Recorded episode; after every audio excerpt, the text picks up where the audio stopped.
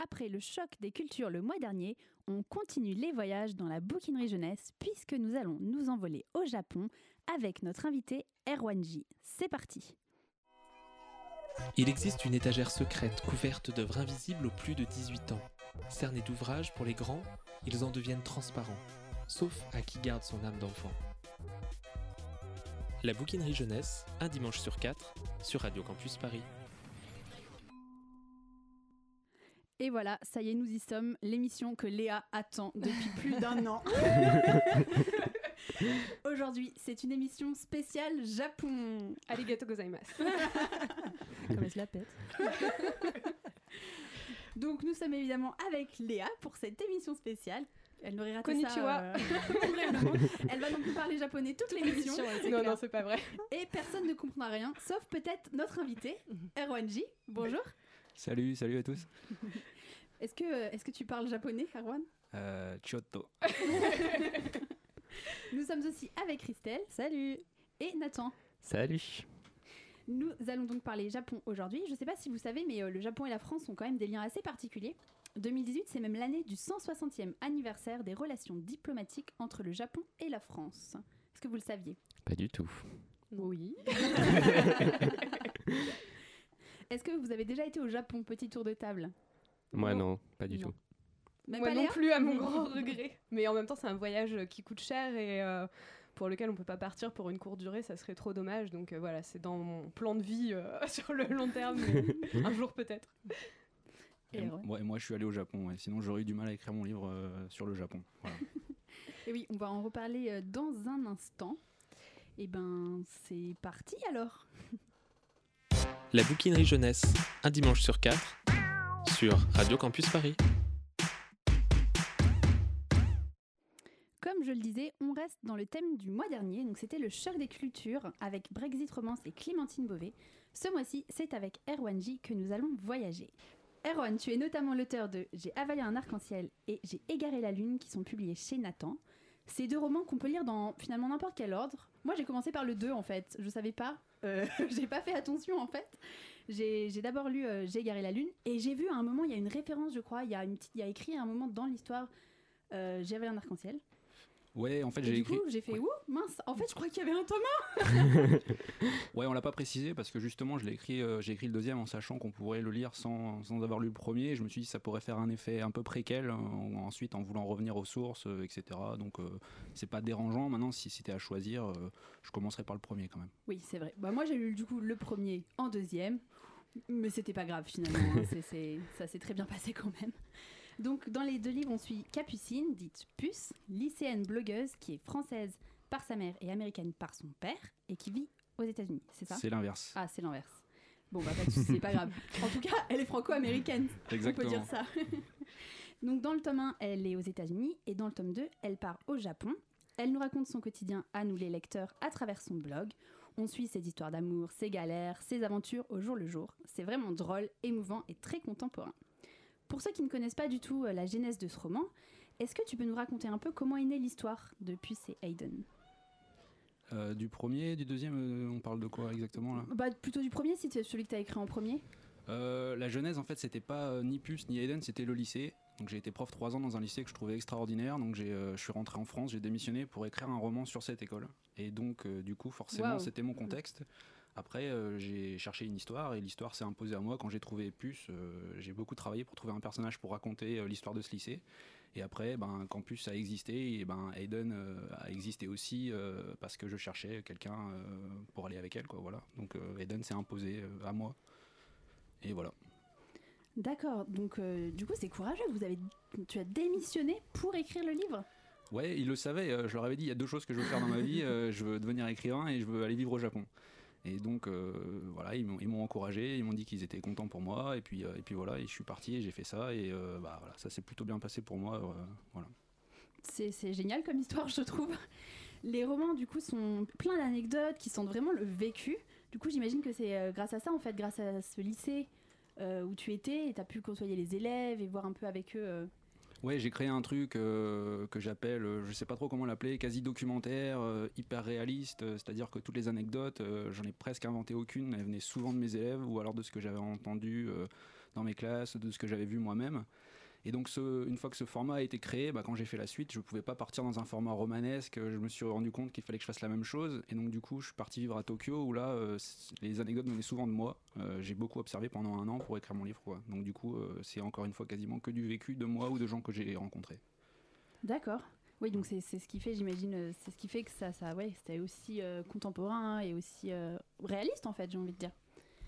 Alors, euh, du coup, je me demandais, finalement, donc c'est le talent de l'auteur évidemment, mais comment est-ce qu'on fait pour se mettre dans la peau d'une jeune femme de 17, 19, 20 ans quand on est un homme d'une trentaine d'années?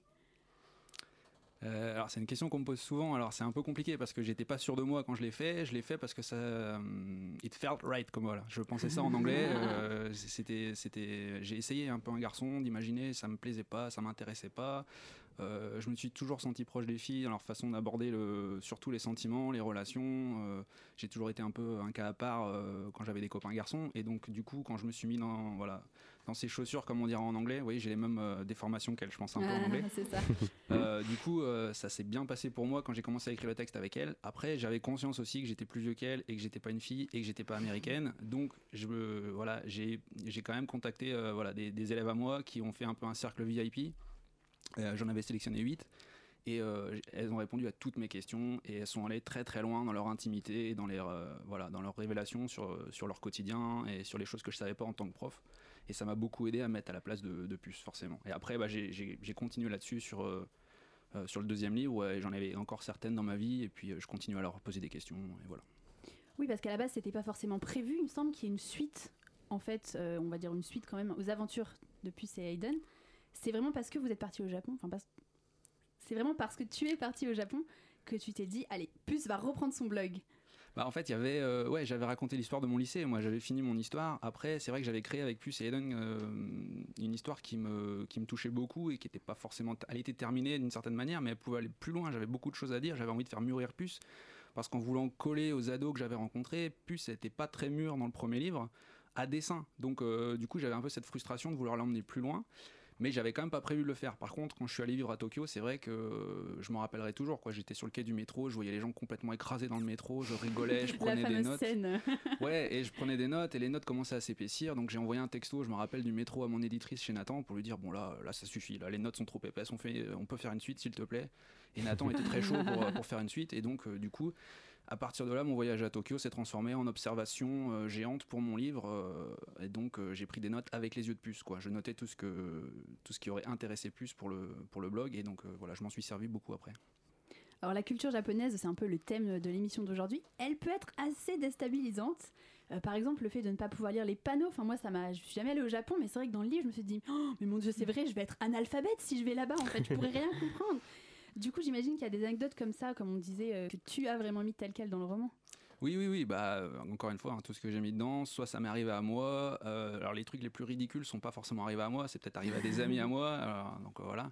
Euh, mais c'est vrai que le, le côté analphabète, c'est compliqué, euh, c'est déstabilisant parce que même si on le sait, on s'y attend pas, on s'attend pas aux conséquences que ça peut avoir dans le quotidien, euh, surtout les panneaux, effectivement, de marcher, de pas se rendre compte de, de certaines choses. Donc c'est tout un, voilà, c'est tout un truc à vivre qui, est, qui est fascinant.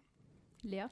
Ouais, moi, euh, enfin, j'ai un très bon souvenir du roman, c'est le début où euh, Puce arrive et qu'en fait euh, sa chambre ne lui est pas attribuée, sa, chambre de Crous. Et ça, j'ai trouvé ça ultra traumatisant et je me demandais si c'était quelque chose qui t'était arrivé ou pas, ou que arrivé à quelqu'un que tu connais en vrai, parce que arriver dans un pays dont tu connais pas la langue, dont tu connais pas la culture et ne pas avoir de toi sur la tête, c'est genre, mais ah Euh, non, ça, ça m'est pas arrivé.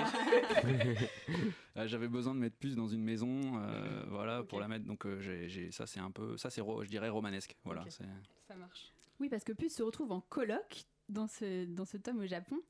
Alors, à quel point la team des colocs, Koji, Yuki, Babar, Zenos, sont-ils imaginaires? Euh, ils sont très très peu imaginaires. Euh, je l'ai- je l'ai dit, je le répéterai. j'ai eu une chance incroyable d'avoir un lycée incroyable pour le premier livre comme modèle, mais j'ai eu donc je partais vivre à Tokyo. J'aurais pu vivre dans une petite maison, dans une petite chambre, comme c'était le cas au début les deux premiers mois. J'ai eu la chance incroyable après d'atterrir dans cette maison qui est immense, qui avait trois étages, qui avait le piano, l'écran géant, etc. dans Tokyo. Et j'avais effectivement des colocataires qui venaient de différents pays. Euh, et il y a des personnes que j'ai même pas changé. Donc Koji, il existe vraiment. Est-ce qu'il est au courant du livre mais il est tout à fait au courant parce que je lui ai envoyé des extraits que je traduisais en anglais et ça le faisait beaucoup rire. Il y avait des phrases qu'il disait parfois quand on était sur l'océan de chaussures, euh, ce que j'appelle l'océan de chaussures dans le À livre, euh, toutes les chaussures dans l'entrée, où il disait quelque chose et je le notais sur mon calepin, je lui dis ça, ça va dans le bouquin. Ou, euh, quand, on avait les dîners, quand on avait les dîners de famille, c'était pareil. Des fois, quelqu'un disait un truc qui nous faisait tous marrer, il me voyait écrire et il rigolait encore plus parce qu'il savait pourquoi je l'écrivais. et donc, euh, de fait, après, de voir le, le livre se matérialiser, ça les a fait, euh, ça les a fait marrer et puis, euh, puis euh, ils trouvent ça cool. Après, il y a la frustration de ne pas pouvoir le lire puisque ils sont tous euh, anglophones ou euh, voilà ou d'autres d'autres pays encore. Donc, euh. Ah, faut le traduire en Bah anglais. Traducteur, si vous nous entendez. Alors, concernant le Japon, qu'est-ce que tu aimes particulièrement et qu'est-ce que tu aimes moins? Je pense que ce que j'aime le plus, c'est leur rapport à. Alors, c'est un peu compliqué parce que c'est paradoxal, leur rapport à, l'humain, on va dire. euh, Il y a un côté hyper chaleureux, hyper. euh, hyper gentil et euh, certains vont dire euh, que c'est euh, c'est fake en fait que c'est faux que c'est juste un truc pour le service quand on rencontre les vendeurs etc et qu'en fait Mhm. ils en pensent pas moins moi j'ai jamais voilà je trouve qu'on regarde quelqu'un dans les yeux euh, on sait quoi je veux dire il y a des choses qui se passent et j'ai toujours trouvé euh, que c'était extrêmement euh, extrêmement chaleureux extrêmement voilà c'était adorable je trouvais que les gens étaient adorables là-bas après toujours sur la relation humaine c'est hyper compliqué d'avoir les relations pas encore d'amitié ça va mais amoureuse c'est très compliqué parce qu'ils ont un rapport à la vie à l'existence à ce qu'ils font ici sur terre pourquoi ils sont là leur rapport au travail surtout qui est très compliqué et ça, c'est très frustrant parce que quand on a des envies de, voilà, moi je veux être écrivain, je veux être libre, etc., j'ai eu beaucoup de mal avec ça. Donc c'était très frustrant de voir un côté de leur, euh, personnalité que j'aimais beaucoup, puis un autre côté qui, qui m'empêchait un peu d'aller plus profondément avec eux, euh, avec certaines personnes que j'ai rencontrées là-bas. D'accord. Euh, côté cette fois un peu plus écriture, j'ai remarqué que chaque chapitre est presque une petite nouvelle avec un titre, un début et une fin qui se répondent. Et je me demandais du coup, est-ce que tu les écris dans l'ordre? Est-ce que je les écris dans l'ordre Euh, dans l'ordre des chapitres Euh, oui, Euh, la- oui, oui, parce que souvent quand même dans chaque, même elles sont pas indépendantes, il y a quand même toujours des avancées de- du fil rouge, donc j'ai du mal à commencer par la fin, par exemple. Ou... Après, il y a des choses, il y a des passages entiers qui sont peut-être dans, le- dans le troisième euh, quart ou quelque chose comme ça, qui ont été écrits dès le début, où j'avais, par exemple, le métro, j'avais, euh, j'avais une page d'écrite et puis j'en ai peut-être mis euh, la moitié qui était déjà écrite six mois plus tôt. Donc il y a des choses comme ça qui me sont arrivées. L'histoire du japonais qui a un insecte sur sa chemise qui monte et qui va rentrer dans sa chemise et où j'ose pas lui dire parce qu'il est japonais et que Ça va arriver, ça va vexer. et voilà, je vais- à, à Paris, je pense que j'aurais dit quelque chose. Au Japon, je l'ai pas dit. Et euh, ce qui est un peu terrible, c'est que la première chose que je me suis dit, c'est bon, un, c'est terrible pour lui, mais la deuxième, c'est que je me suis dit, ça, ça, ça aussi, ça va dans mon livre. Euh, c'est- c'est presque une déformation professionnelle qui est un peu que j'aime pas trop parce que je me dis, il faut que je vive ma vie avant de penser à l'écriture. Mais euh, Dans la bouquinerie jeunesse, on a bien parlé voyage et là, on a un super bon client. Pays de Galles, Delaware, Tokyo. D'où te vient ce goût du voyage? Euh, d'où me vient ce. Alors, c'est marrant parce que j'aime pas trop à la base le voyage. euh, Ah bah là, ça, non, hein, on n'y croit pas. Non, c'est juste euh, pour résumer, pour faire court, je suis parti faire euh, ma troisième année d'anglais en Erasmus au Pays de Galles. J'ai rencontré un Américain, on a passé l'année à faire des films. Quand je suis rentré en France, j'avais qu'une envie, moi, c'était d'aller continuer à faire des films avec lui. Il habitait aux États-Unis, donc j'ai cherché un moyen d'aller aux États-Unis. On m'a proposé de faire un master, euh, donc je suis allé faire le master. Une fois que j'étais là-bas et que je travaillais avec lui, on a commencé à écrire des romans. Je lui ai dit, bah, je vais rester plus longtemps. Du coup, j'ai trouvé le lycée de Javelin Arc-en-Ciel. Je suis resté trois ans. Voilà. Après, ça me fascinait un peu les États-Unis. Après, le Japon, c'était l'autre pays qui me fascinait, donc j'y suis allé. Et pour les autres pays, ben après, c'est, j'ai visité un peu d'autres pays euh, de manière plus courte, mais euh, c'est pas, euh, je suis pas un grand voyageur comme on peut penser. Disons que j'ai, voilà, j'ai un peu euh, roulé ma bosse, mais pas, pas tant qu'on peut l'imaginer. Voilà. C'était la vie finalement, chaque suivi à Ouais, chaque exactement, fois. exactement. Et alors, un prochain voyage prévu? Euh, non, j'essaie de, j'essaie de redécouvrir là la Bretagne, qui est euh, une région que j'ai, alors je dirais pas méprisée, mais que j'ai un peu vue avec, euh, pff, avec les yeux d'un ado, en me disant ouais, je suis en Bretagne, c'est pas terrible, je préférerais être à New York, etc.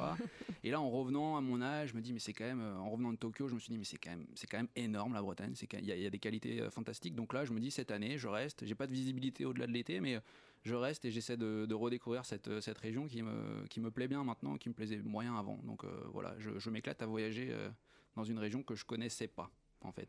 C'est vrai qu'on on n'y pense pas toujours, mais il y a tellement de belles choses à voir en France, en fait. Tout simplement, c'est vrai, des fois. Pas besoin d'aller si loin que ça.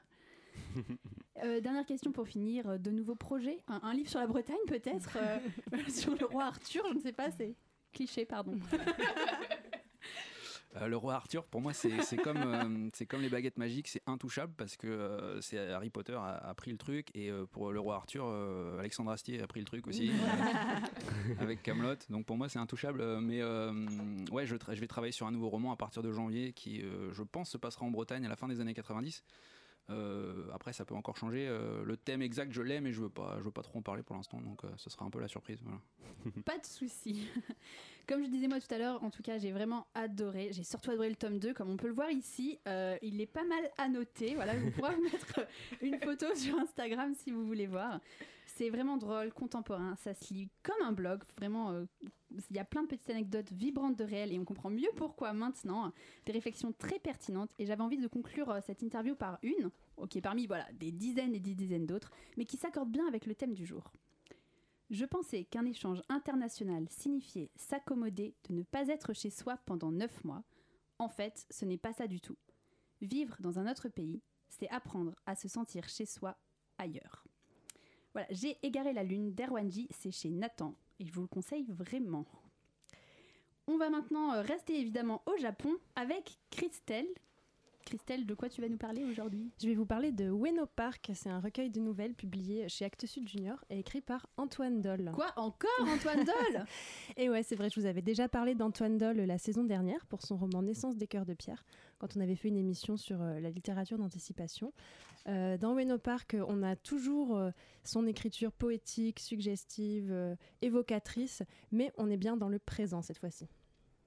Alors, Ueno Park, euh, c'est un endroit qui est à Tokyo, ça non? Oui, c'est un endroit très connu en fait.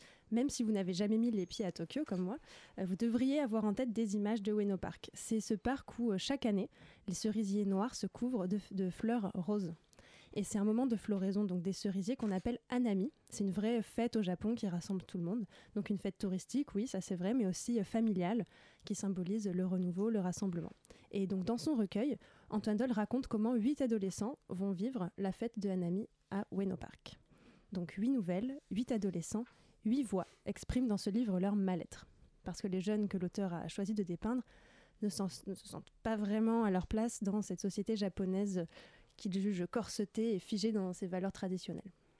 Mais alors, toi qui nous dis toujours que tu n'y connais rien vrai. en culture japonaise, est-ce que ce livre t'a quand même plu? Alors oui, justement, parce que c'est un livre, je vais vous expliquer pourquoi, qui peut parler à des gens qui ont, donc comme moi, il faut bien l'admettre, plein de clichés en tête sur le Japon.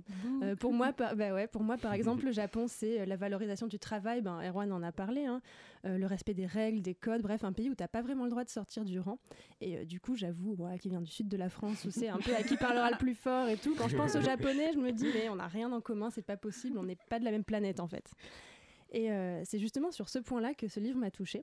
Parce que Antoine Doll, il part d'une situation donc très pittoresque hein, et assez stéréotypée, la fête des cerisiers en fleurs, et il va complètement en renverser le sens. En fait, il va montrer ce qui se cache sous la surface de cette société aux apparences très lisses.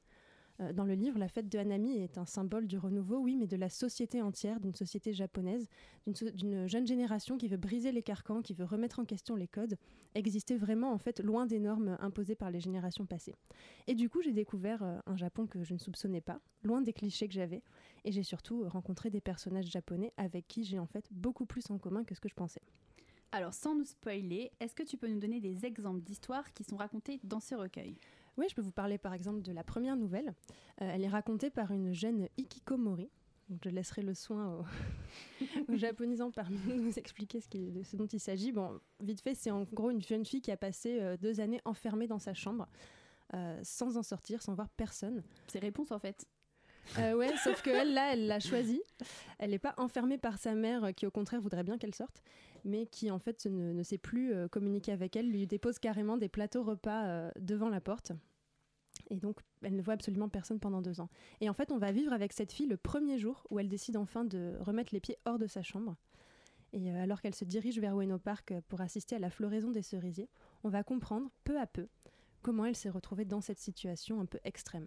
On comprend euh, la pression scolaire excessivement lourde, la poursuite épuisante du succès, jusqu'au jour où elle n'a juste plus pu continuer, où elle s'est simplement écroulée, où elle a préféré disparaître pour ne plus subir euh, des exigences insupportables. Voilà, ce n'est qu'un exemple sur les huit adolescents qu'on rencontre, mais chacun à leur manière, que ce soit euh, dans le le silence ou à grands cris, ils vont faire des choix pour inventer leur propre chemin, pour être libres et pour exister. Et ça, c'est pas japonais, c'est pas français, c'est tout simplement humain. Waouh, quel beau mot de la fin. Merci beaucoup Christelle. Ueno Park d'Antoine Doll, c'est chez Actes Sud. Alors, euh, je ne sais pas si vous le saviez, mais euh, en France, le Japon a beaucoup été popularisé par euh, la vague d'animés qu'il y a eu avec le Club Dorothée, en fait. Il y a pas mal de gens euh, qui étaient fans à cette époque et qui sont ceux qui aujourd'hui ont créé en fait les maisons d'édition sur le manga, qui ont créé des festivals comme Japan Expo, tous les magazines spécialisés et tout. Du coup, pour notre duel, nos livres contraires, on s'est demandé quel livre jeunesse pourrait être adapté en film d'animation japonais. Évidemment, Léa participe à ce duel, elle n'avait pas trop le, le choix, quoi. Et face à elle, notre champion des champions, Nathan. Je tremble quand même face à elle. Le challenger. Alors, les jurys de ce duel, ce sera donc Erwan, Christelle et moi. Est-ce que vous êtes prêts? Prêt aussi.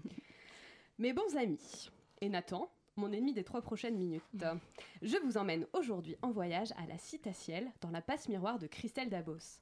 Il vient de sortir en anglais sous le titre The Mirror Visitor, et une fois qu'il aura conquis le monde, on est certain qu'il le fera ici, son univers sera décliné sur tous les supports possibles. Films hollywoodiens, mugs, jeux vidéo, livres de recettes, pour notre plus grand bonheur. Mais vous savez ce qui serait tellement chouette que ça parviendrait même à décrocher un soupir d'aise à Thorne, le héros taciturne de la série Ce serait qu'il soit adapté en animé. Et ça, je vais vous en convaincre. Mes chers amis, ma chère Léa, ça va vieille branche? Nous voici de nouveau sur le ring et j'amène avec moi un héros d'un millimètre et demi qui explique pourquoi je me permets de t'appeler ainsi, Toby Dolness. Toby Dolness, que vous pouvez aussi appeler le roman préféré de tous les temps de Nathan ici présent, raconte les aventures d'un petit héros qui vit dans un arbre, mais lui, mesdames et messieurs, a déjà conquis le monde. Il a été traduit dans près de 30 langues, et bien que différents studios s'arrachent les droits depuis maintenant 12 ans, c'est finalement, figurez-vous, en dessin animé que le petit bonhomme va être adapté. Mais pas dans un, long métrage d'animation japonais. Alors laissez-moi vous dire pourquoi, en plus d'avoir déjà un potentiel dessin animé avéré, puisqu'il va être adapté, il ferait carrière au pays du soleil levant. Bon, d'abord, rendons à Miyazaki ce qui est à Miyazaki. C'est officiellement une des influences de l'autrice pour construire son univers.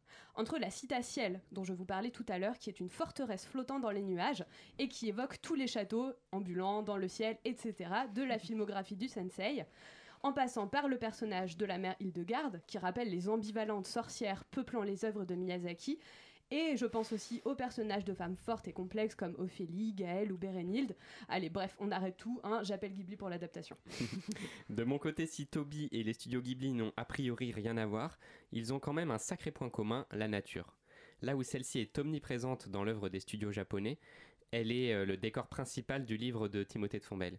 Et surtout, ils ont la même approche, tout aussi sensible qu'intelligente, faire de la nature un espace merveilleux et fascinant pour en prôner la beauté, sans amener lourdement de morale écologique. Malinx les lynx. L'avantage avec l'animation traditionnelle japonaise, c'est qu'elle n'a pas besoin d'un si gros budget pour nous faire rêver. À la niche les animaux fantastiques. Pas besoin non plus de CGI raté ou de 3D foireuse pour simuler un pouvoir ou bien rendre les esprits de famille qui peuplent les arches de la passe miroir plus imposants que leurs congénères. C'est pas beau la vie? Quoi de mieux pour restituer l'ambiance sans cesse perclue de magie, les longs monologues intérieurs, on sait tous que les animés en sont friands, et le large casting de la série peuplé de personnages de tous âges et de toutes ethnies. Et en bonus, on a même une petite atmosphère school life et tournoi sur l'Arche de Babel dans le tome 3. Pas besoin d'effets spéciaux, mais visiblement, tu as quand même besoin de sortir la grosse artillerie et la magie dans tous les coins. Je dis ça, je dis rien. hein. mais dans Toby Ness, aucune magie à l'horizon, si ce n'est celle du réel. C'est une caractéristique évidente de l'œuvre de Timothée de Fombelle. Celui-ci arrive toujours dans ses textes à trouver dans le quotidien et le monde qui nous entoure du merveilleux. Vraiment. Lisez Victoria Rêve, héroïne plongée dans ses romans d'aventure, ou le livre de Perles, qui parle de guerre et de contes, pour le comprendre. Son astuce dans Toby Ness, c'est de prendre un élément très ordinaire, un arbre, et de zoomer dessus. L'écorce devient une suite de canyons, les flaques d'eau des lacs et les racines des montagnes. Magique.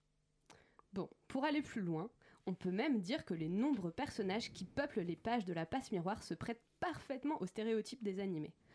Voyez plutôt, Archibald le dragueur va scintiller avec des petites étoiles à chaque fois qu'il apparaît, en mode la rose de Versailles. Le chevalier, personnage taciturne et vraiment bizarre, est un petit tsundere. C'est les personnages taciturnes euh, qui cachent euh, un tempérament explosif dans les mangas. Il est flippant, il ressemble à Nier de Death Note en fait. Et Thorn, lui, n'a rien à envier à la froideur maniaque d'un Lévi dans l'attaque des titans. Ophélie pourra même remonter ses binocles en mettant bien son index sur leur pont quand elle fait une découverte. Bah oui, comme tous les bonnes Megan et Chan. C'est les persos à lunettes dans les animés japonais. Pas la peine d'étaler ta connaissance des animés japonais pour gagner, Léa. hein. En parlant de personnages, les miens, ou plutôt ceux de De Fombelle, semblent tout droit sortis d'un long métrage d'animation à la Ghibli. Notre Toby est un peu taiseux, assez rêveur, très observateur, mais loyal, aimant et courageux. courageux. Ça ne vous ferait pas penser à Sophie, Chihiro ou, ou Shita Et à ses côtés, une galerie haute en couleurs de personnages tout aussi justes ou loufoques les uns que les autres. On a un peu envie de faire de chacun d'eux nos meilleurs ennemis ou nos meilleurs amis. C'est vrai, Nathan, j'ai regardé beaucoup d'animés. Je sais pas si vous en avez regardé autant que moi. Et euh, par animé, j'entends bien sûr des animés dénués de toute tentacule ou made à forte poitrine. hein. si tel n'est pas le cas, si vous n'avez pas regardé autant d'animés que moi, je vous annonce qu'on peut y diagnostiquer assez systématiquement un gros problème de frustration amoureuse liée à une constipation émotionnelle des personnages. bah oui, souvent, on est pur et timide sur l'île du soleil levant, en tous les cas dans la pop culture. Ça ne vous rappelle pas un peu les deux zigotos de mon histoire? Certes, ils ne sont pas amis d'enfance comme dans toute bonne romance à l'eau de rose nippone, mais au moins ils sont victimes d'un mariage arrangé et ça c'est très à la mode dans les shoujo. Bon, allez, moi je suis déjà auto-hypée pour suivre les aventures de, Tor Torn-kun et Ophélie-chan et j'ai un coup de fil à passer à Miyazaki. Salut Nathan. Écoute, toi, t'as peut-être besoin de passer un coup de fil à Miyazaki. Moi, il vient de m'envoyer un texto. Il a découvert le bouquin sans mon aide, il est intéressé. Ce qui a achevé de le convaincre Bah, le parallèle avec Arietti. Adapter un livre avec des Lilliputiens, Ghibli l'a déjà fait. C'était Les, Cha- les Chapardeurs, une série anglaise de romans de fantasy pour enfants qui est devenue à l'écran Arietti et le petit monde des Chapardeurs. Mais non, Didiou, Ghibli ne va pas refaire le même film qu'il y a 8 ans, me diriez-vous?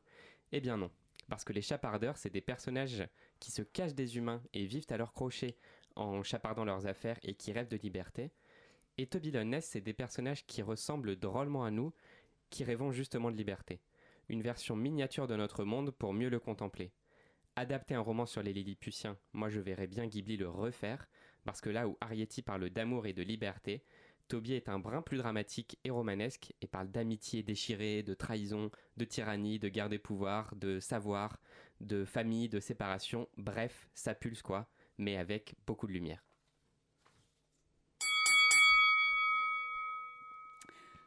Bravo, bravo, bravo.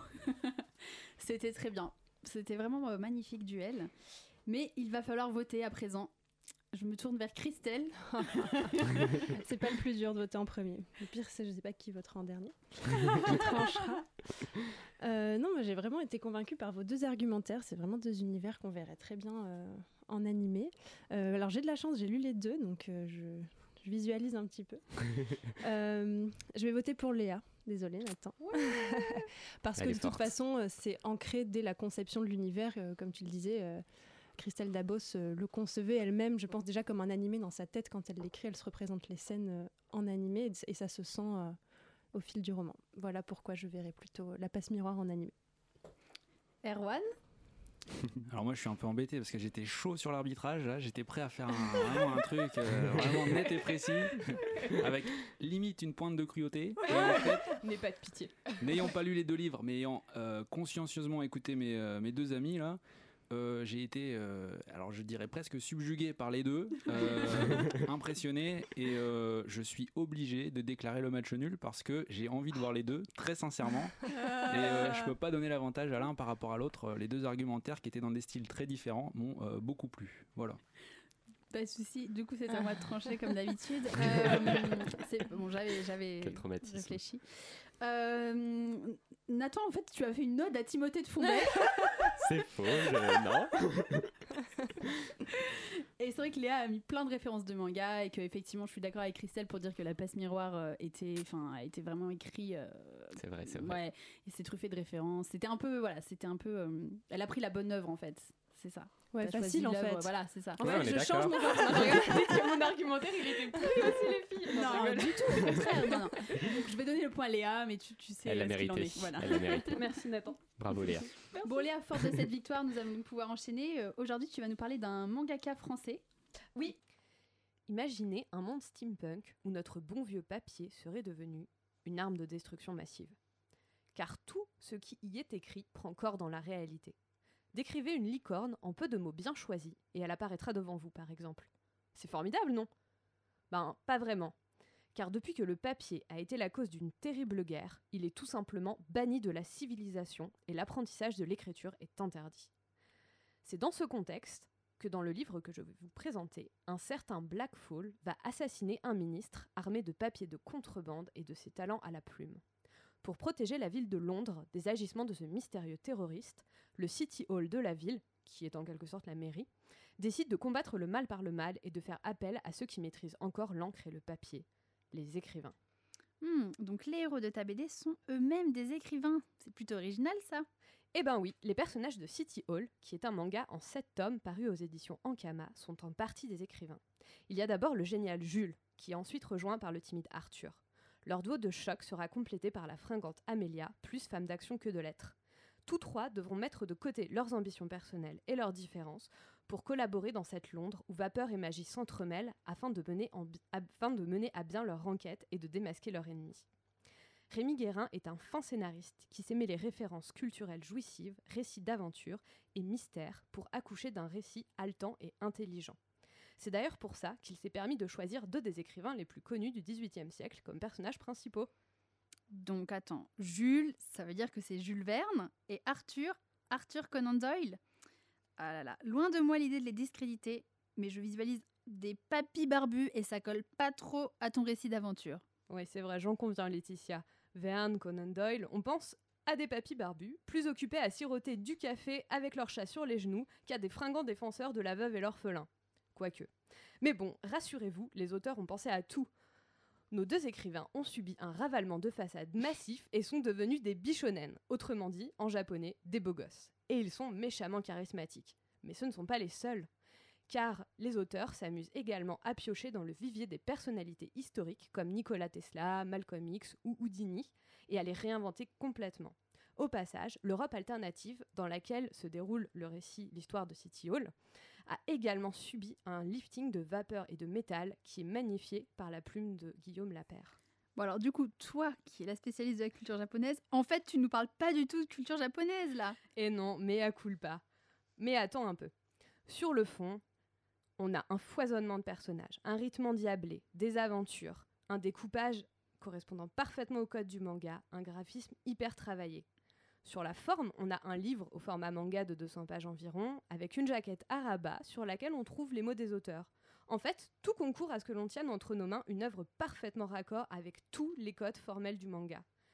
Pour moi, c'est l'aboutissement de l'intégration des codes japonais à notre bonne vieille BD franco-belge, résultat d'une génération marquée par la qualité de ses produits culturels japonais, et on assiste, à travers cette œuvre, à la naissance d'un genre hybride aussi excitant que nouveau. Donc finalement, si je vous parle vraiment de culture japonaise en vous parlant de ce manga français. Alors pour toi, cette série, c'est un peu l'aboutissement du manga à la française. Oui et non. Il y a une bonne dizaine de titres étonnants et passionnants sur les étagères de nos librairies écrites par des mangakas français. Il y a Radiant, il y a Save Me Pity, Dreamland ou Alchemia. Mais j'ai choisi de vous parler de City Hall aujourd'hui parce que de toutes, ben, c'est ma chouchoute. Ce qui fait sa force, c'est qu'en respectant une partie des codes du manga, tout ce que je vous ai décrit plus haut, elle s'affranchit également totalement de certains autres. On a ici un groupe de héros beaucoup moins stéréotypé que dans les blockbusters nippons une mythologie à base de personnalités du monde littéraire beaucoup plus audacieuse que les archétypes habituels. Et on a une narration que je trouve globalement plus osée et ambitieuse, affranchie des contraintes, des deadlines, de, des deadlines de toutes les semaines ou de tous les mois qui pèsent sur les mangakas japonais. Merci Léa, ben, en tout cas moi ça m'a bien donné envie de découvrir. Donc c'est City Hall de Guillaume Lapère et Rémi Guérin chez Ankama. Nous allons maintenant euh, revenir du côté euh, de notre invité Erwan, qui, me regarde d'un air paniqué. Exactement. En fait, dans la Bocquinerie Jeunesse, on a coutume de faire un petit jeu pour mieux connaître nos invités. Et alors, on s'est dit que comme euh, le père de Puce écrivait des livres de cuisine, on allait faire un jeu gourmand et multiculturel. on va te lire des listes d'ingrédients et des recettes, et tu vas nous dire quel est le pays d'origine de cette recette, et si tu le peux, qu'est-ce que c'est comme recette? Est-ce que ça te convient? Alors, est-ce que ça me convient? Est-ce qu'il a le choix? C'est pas la question qu'il fallait me poser, mais euh, on peut y aller. Euh, on, pourra, faire appel à, des aides autour de la table. On aura des indices aussi à donner.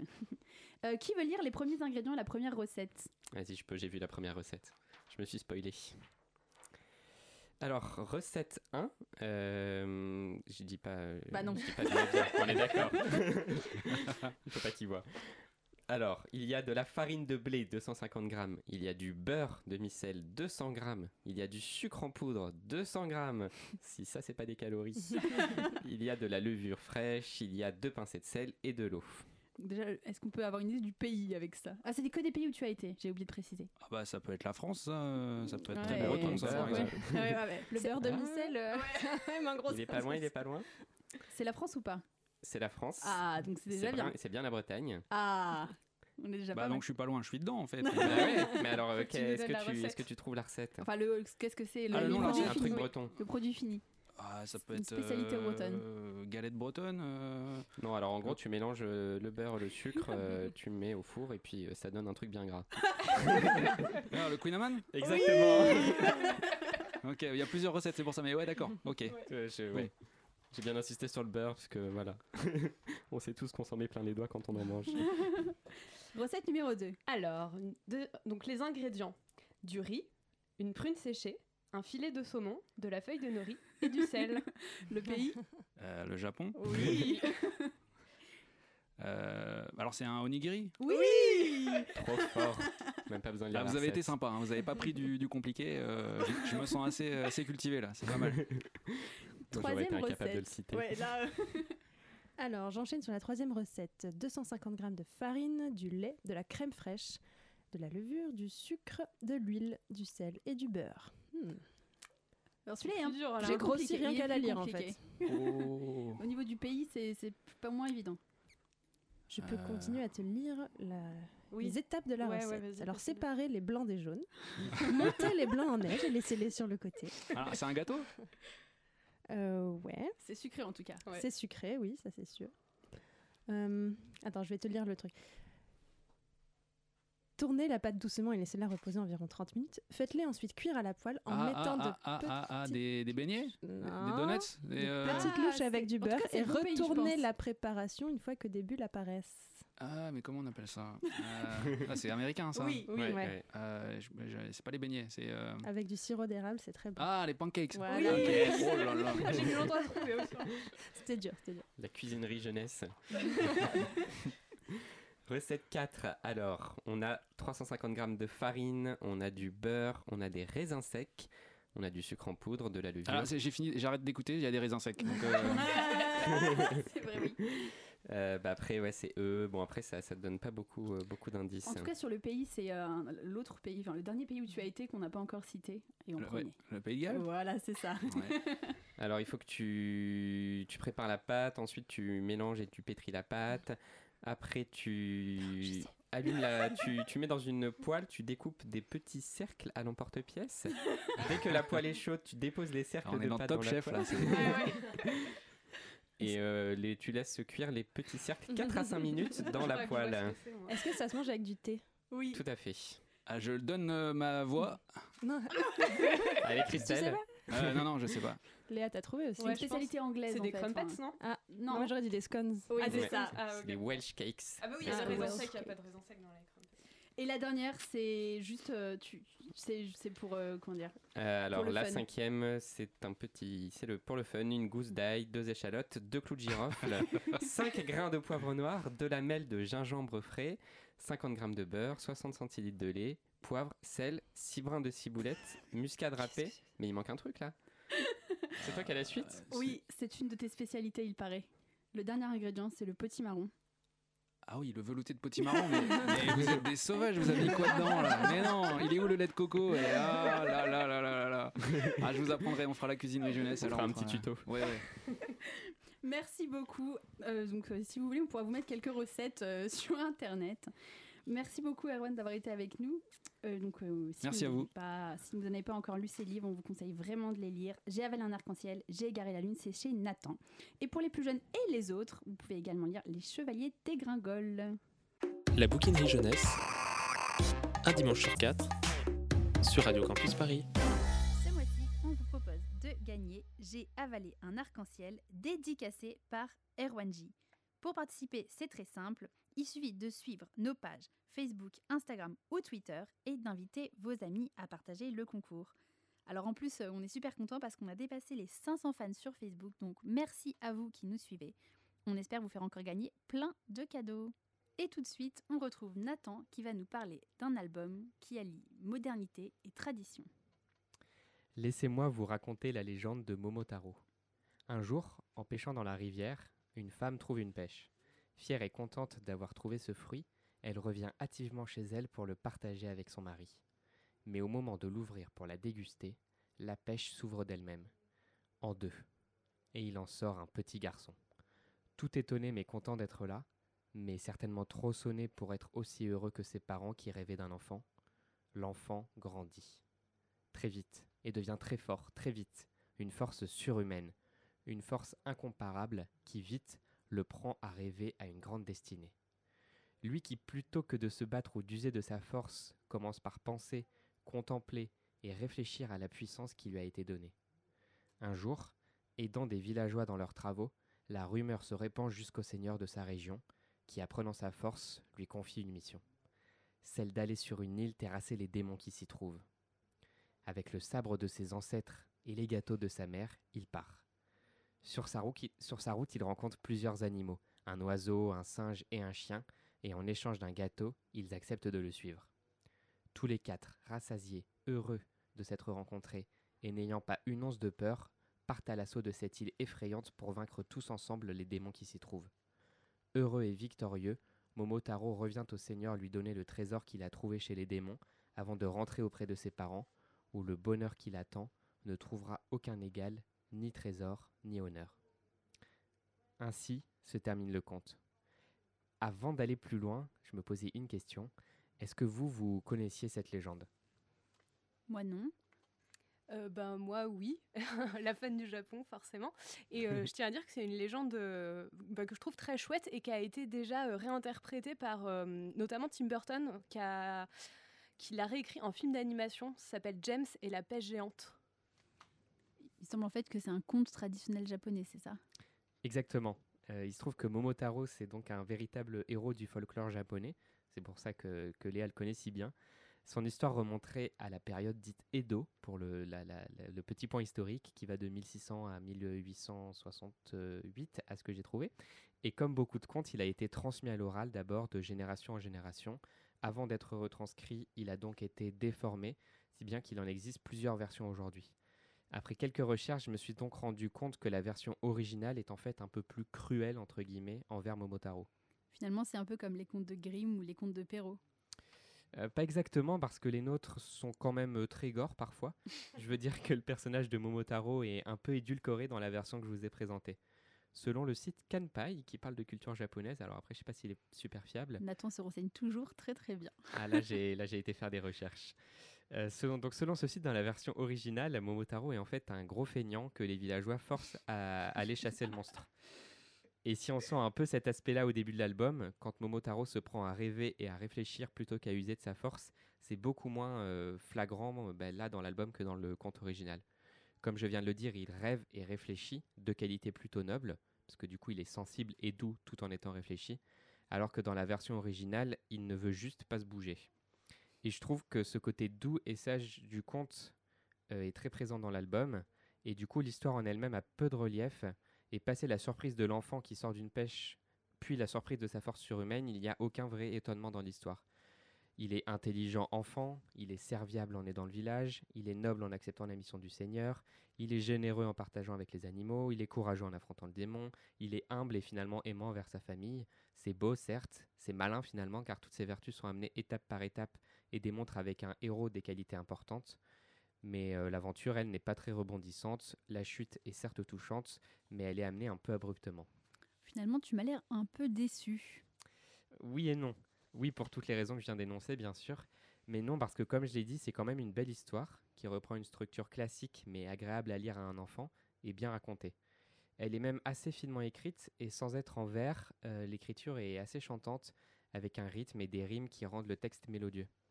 Mais surtout, et vous savez que c'est souvent ce qui fait mouche chez moi, les dessins sont magnifiques. L'album est très grand, ce qui permet de profiter pleinement des illustrations.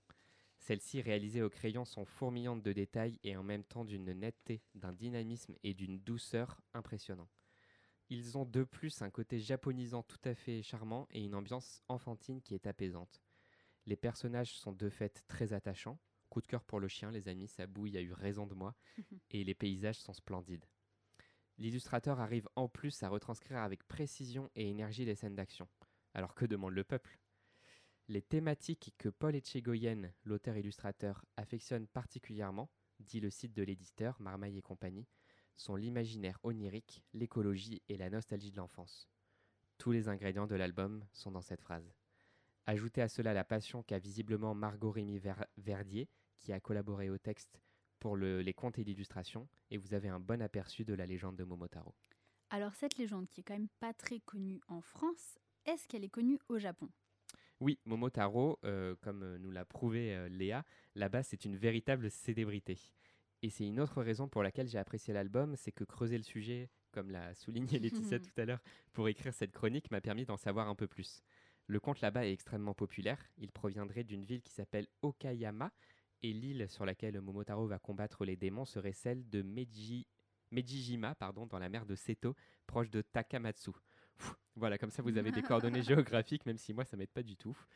On trouve là-bas des statues de démons qui rappellent les contes. Il y a aussi une ville, Inuyama, qui héberge le festival Momotaro. Et il paraît que le conte a été beaucoup utilisé pendant la Seconde Guerre mondiale. Utilisée, c'est-à-dire?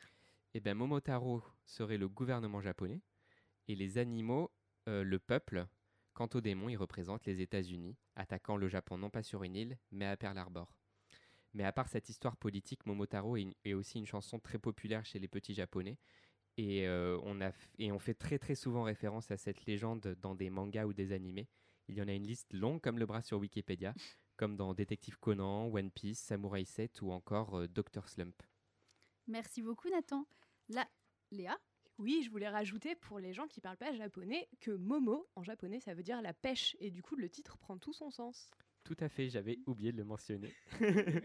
Bravo, merci Nathan, merci à, à tous les deux. La légende de Momotaro de Paul Etchegoyen et Margot Verdier, c'est chez Marmaille Compagnie. La bouquinerie jeunesse, un dimanche sur quatre, sur Radio Campus Paris. De lecture de ce mois-ci est en partenariat avec la librairie Le Renard Doré. Si vous la connaissez pas et si vous êtes de Paris, la librairie est spécialisée dans le manga et la culture japonaise et c'est Michael qui a sélectionné pour nous trois titres pour lesquels vous pouviez voter ce mois-ci. Les trois titres étaient La photographe. Donc l'histoire, c'est une visite de Tokyo et des lieux importants à, travailler- à travers l'œil d'une jeune femme photographe. C'est une vraie immersion dans la culture japonaise. Le deuxième, c'était Éclat d'âme. C'est l'histoire d'un jeune japonais qui découvre son homosexualité. Et le troisième, c'était Isabella Bird, qui raconte la vie d'une exploratrice à la découverte du Japon.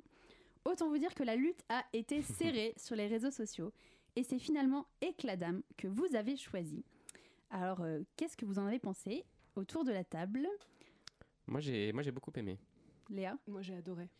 Et Christelle, tu n'as pas eu le temps de lire, il me semble. Bah, c'est que je ne l'ai pas eu entre les mains avant C'est le- vrai, c'est vrai, c'est vrai. avant l'émission. C'est pas grave, ça, c'est pas grave. On a le, du coup, on a Michael qui, euh, qui nous a donné son avis. Alors lui, je vous préviens, il a adoré. hein. C'est pas pour rien qu'il nous l'a conseillé. Je vais vous citer euh, une des phrases euh, de sa chronique, enfin de sa petite chronique qu'il a faite sur Instagram. Dans ce tableau aux couleurs de l'arc-en-ciel, des âmes heureuses et malheureuses se frôlent, se mêlent et s'entremêlent, mais se heurtent parfois à la violence de la, méchanceté intolérante de la triste incompréhension et même parfois de la surbienveillance bien pensante. Ça laisse euh, rêveur. Qu'est-ce que vous en avez pensé, vous? Euh, bah, moi, j'ai, moi j'ai, bien aimé. J'ai trouvé en effet qu'il en parle aussi dans une autre de ses critiques sur Instagram que le bouquin était très très juste, plein d'émotions et que il retranscrivait super bien le, euh, bah, ce qu'on ressent à l'adolescence quand on se découvre, quand on découvre sa sexualité, quand on découvre son identité, et qu'il y avait vraiment quelque chose de très sensible. Je pense par exemple euh, au dessin où on voit fictivement sa poitrine exploser sous le poids de l'émotion. Je trouve qu'il y a quelque chose de très fort qui euh, renvoie vraiment à l'adolescence et à ce qu'on peut ressentir à cet âge-là. Et j'ai notamment beaucoup aimé les dessins qui sont, euh, qui sont vraiment magnifiques. Alors moi, je suis pas du tout un adepte de manga, je suis en train de, de, de me lancer dedans et de découvrir, mais je trouve que là, les dessins sont, sont très sensibles et très très beaux. ouais. Euh, oui, bah moi je pense comme Nathan, je suis très contente qu'on parle de ce titre avec euh, comme invité parce qu'en fait je me suis dit qu'il y avait beaucoup de parallèles entre les deux œuvres. Il y avait d'une part euh, bah, la découverte euh, d'une sexualité, il y avait beaucoup de poésie. Là dans l'image, comme disait Nathan, et dans le roman d'Erwan, il y a énormément de poésie à travers les mots et à travers la vision que le personnage principal donne sur une société. Et, euh, et que la dame est beaucoup plus sombre et, euh, triste. Mais euh, j'ai trouvé que c'était vraiment magnifique. Et euh, moi, ce qui m'a beaucoup marqué, c'est l'omniprésence du monde aquatique, des poissons, des bocaux. Il y a énormément ça. le personnage va dans une maison où plein de gens se rassemblent. Et il y a un bocal avec un poisson à l'intérieur. Et pour moi, c'est vraiment une belle métaphore de l'être qui est un peu emprisonné par le carcan de la société et qui se noie parfois et qu'on observe aussi parce que le poisson on l'observe à travers le bocal et c'est vraiment ce que Mhm. l'auteur fait dans ce manga il observe tous ces personnages et d'une manière absolument fascinante et poétique Et puis ouais, Voilà. ce, qui est, ce qui est intéressant avec euh, ce manga, c'est justement qu'il nous permet de découvrir un peu euh, bah, comment la société japonaise et comment son entourage euh, réagit au fait que lui euh, se découvre homosexuel en fait. Et alors moi j'en suis resté qu'au premier tome, je crois que, comme, que Léa a lu les trois, mais, euh, mais du coup c'est aussi euh, assez intéressant de, bah, de découvrir cette facette-là de, la société, euh, de la société japonaise. Complètement, ouais. On peut penser à travers des genres comme le yaoi, par exemple, que l'homosexualité au Japon, c'est quelque chose de très accepté, de très courant. Mais en fait, pas du tout. Il y a un décalage complet entre la consommation d'histoires, de, romances homosexuelles et la manière dont les gays vivent dans la société japonaise. C'est une société encore euh, très compliquée euh, pour vivre euh, sa sexualité comme on a envie, avec l'impossibilité de se marier, des, des carcans sociaux qui sont encore très imposés, où les femmes doivent, par exemple, se marier avec un homme avant un certain âge. Sinon, socialement, elles sont beaucoup remises en question dans leur entreprise, dans leurs cercles familiaux, amicaux, etc. C'est quelque chose qu'on voit dans Mhm. Éclat d'âme, par exemple, à travers l'un des personnages féminins. Mhm. Enfin, je trouvais ça très juste et très intéressant. Merci beaucoup à tous les deux. Alors, je pense qu'on peut vraiment vous encourager à le lire. Merci encore à Michael, donc de la librairie Le Renard Doré. On vous encourage aussi à aller la voir. C'est dans le cinquième. Dans le cinquième, C'est ouais. ça, exactement. Et voilà, c'est maintenant terminé. Merci à tous de nous avoir suivis. Merci Erwanji d'avoir accepté notre invitation. Merci à vous, c'était super cool. Merci à toute l'équipe. Si vous nous écoutez, n'hésitez pas à nous rejoindre sur les réseaux sociaux. Le mois prochain, on ira au Salon du Livre et de la Presse Jeunesse de Montreuil. Yeah. Oui. Et je vais conclure par une citation de la photographe qui faisait également partie des livres qui étaient conseillés euh, par Michael de la librairie Le Renard Doré. Avec leur alphabet de 26 lettres, les Français forment des syllabes qui donnent des mots. J'aime pas joindre leurs consonnes à leurs voyelles. Ici, nos signes gardent leur distance. Ils se côtoient sans se mêler.